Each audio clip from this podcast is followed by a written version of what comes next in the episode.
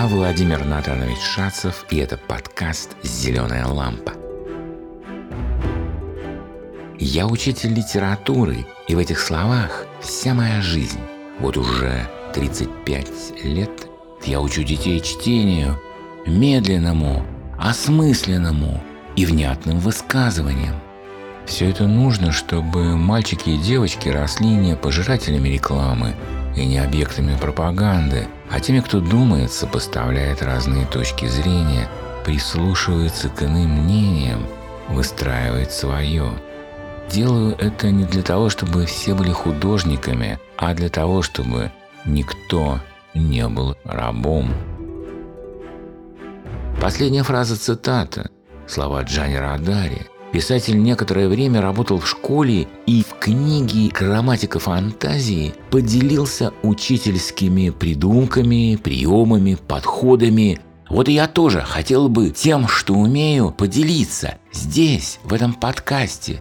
Каждый эпизод – это прочитанный нашими актерами один рассказ. Мое вступительное слово будет ему предшествовать, завершат его вопросы, которые помогут ребенку вникнуть в текст и увидеть в нем, как в зеркале, себя. Каждый сезон – это подборка разнообразнейших авторов. В первом сезоне мы будем читать Антона Чехова и Виктора Драгунского, Надежду Тэфи и Аркадия Аверченко, Льва Толстого и О. Генри, Михаила Зощенко и Рэя Брэдбери, Исаака Бабеля и Стивена Ликока. Общая тема, наверное, такая – зыбкая мечта и строгая реальность. Или, может, немного по-другому, подросток и обступающий его новый большой мир. Непонятный, удивляющий, враждебный, волшебный.